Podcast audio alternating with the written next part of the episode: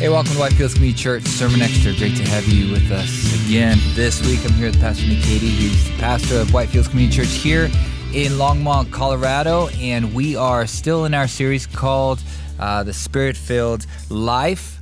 And we looked at Romans chapter 8 this week, starting verse 15, as we looked at the work of the Spirit in the life of the believer. And so if you missed any of that, if you missed any of our series so far, you can get over to whitefieldschurch.com and you can download it there. And of course, we're up on YouTube and Facebook as well, and any of your favorite streaming platforms, podcast platforms or whatever.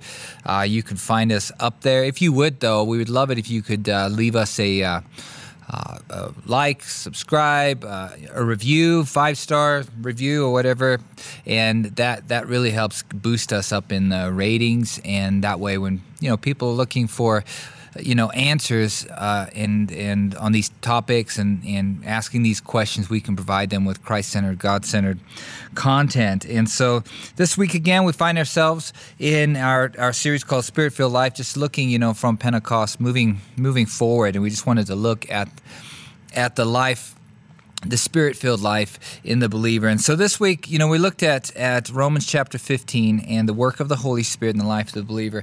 And, the idea that we are transformed by the work of the Spirit from the inside out, adopted as sons and sons and daughters of God. And the question is that how practically then does that work out in our lives? How are we transformed from the inside out?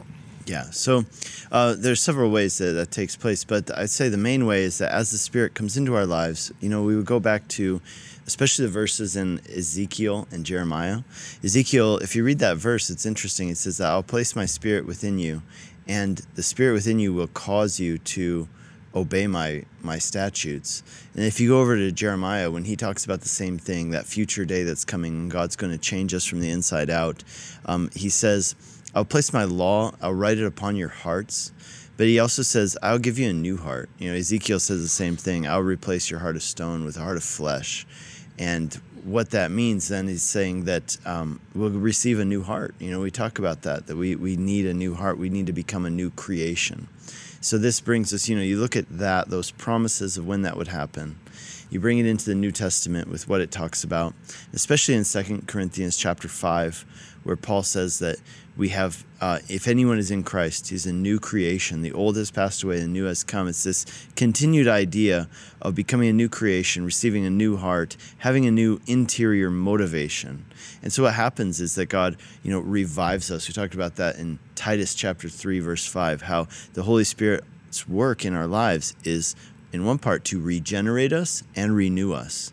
That's what the Holy Spirit's doing. So it's this whole idea that we come alive spiritually. We're made a new creation. We receive a new heart that has new motivations and new desires. And so that is the primary way, is that as the Spirit lives within us, still bringing about conviction, right? That's one of the works of the Holy Spirit, is to bring about conviction. And that's not just true for the world. It's also true for the believer.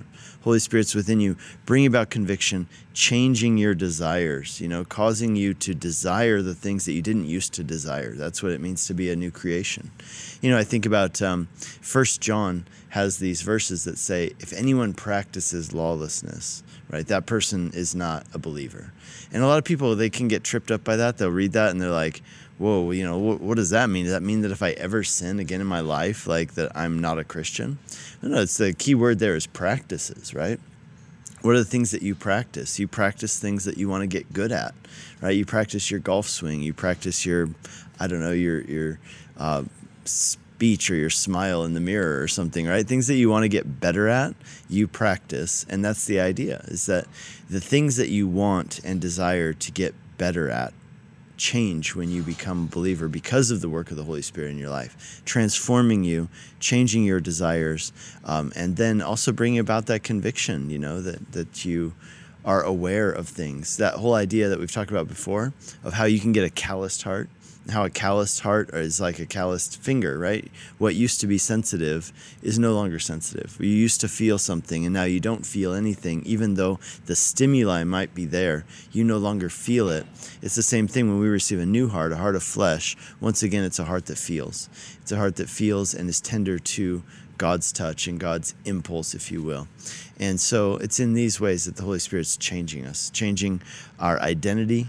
He's changing our heart, right? He's changing our motivation. All of these things are taking place. Yeah, and it reminds me of Psalm 37:4, one of my favorite verses. And delight yourself in the Lord, and He will give you the desires of your heart. You know, and the idea that if we delight ourselves in the Lord, that He's going to give the desires of our heart. But those desires, many times they do change as we focus in on His kingdom and the things of His kingdom. Those desires that we might have had before, we started focusing in on the Lord and putting our priorities in Him. Those desires change, and for the most part, well, actually all the time, I think they become much more than what we could have ever thought and even conceived of. And I think for me, that's kind of been the thing that has most amazed me about walking in the Christian life, is that the more I just put my priority in the Lord, more that I seek first His kingdom, the more God has kind of blown my mind is for all the things that He has done. And my kind of pea-brained idea of what I think is great is nothing compared to what He wants to do and how He wants to work in and through my life. We talk, people talk about wanting to be changed. I'm going to change this, and I'm going to change this about my life. I'm going to do this, I'm going to do that. But when we just focus and prioritize the things of the Lord and let His Spirit do its work, bring conviction, those kind of things, mold us and shape us. And as we give into that each day, we become so much more of a changed person than we could even have thought and conceived of. Yeah, and this gets to something we're going to talk about this coming Sunday when we talk about walking in the Spirit. A lot of these things that we're looking at are related. And so in that, we're going to be looking at Colossians chapter 3. We're going to be looking at Galatians chapter 5 and 6. And in that, one of the things it says is that we make a choice all the time. Which are we going to feed? Are we going to feed the Spirit? Or are we going to feed the flesh, right? These two are opposed to each other, the Spirit and the flesh. And we make decisions all the time. Which one of them are we going to strengthen by feeding them, And with Colossians, Paul talks about this part that we have in purposefully and actively taking off the old man and putting on the new man. And as we do that, that's our role. So it's not just completely passive. It's not just like you just sit there and the Holy Spirit changes you. I mean, there's an aspect of it that is passive, but it's definitely collaborative, right? There's a working together of the two, right? So we're given a part. We're given, yes, as the Spirit's changing your desires, as the Spirit's changing your motivations, now you, so to the Spirit. Now you take off the old man, put on the new man. So that would be the kind of practical, boots on the ground type thing that we can do with it. Yeah, and that's a great plug for next week.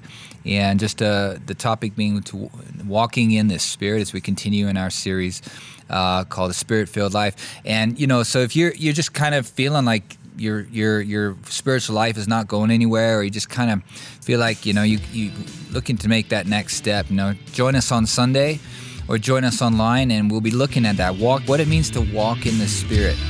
And so we look forward to seeing you there. If you missed this week's sermon, again, whitefieldschurch.com. It was great having you with us this week. God bless you.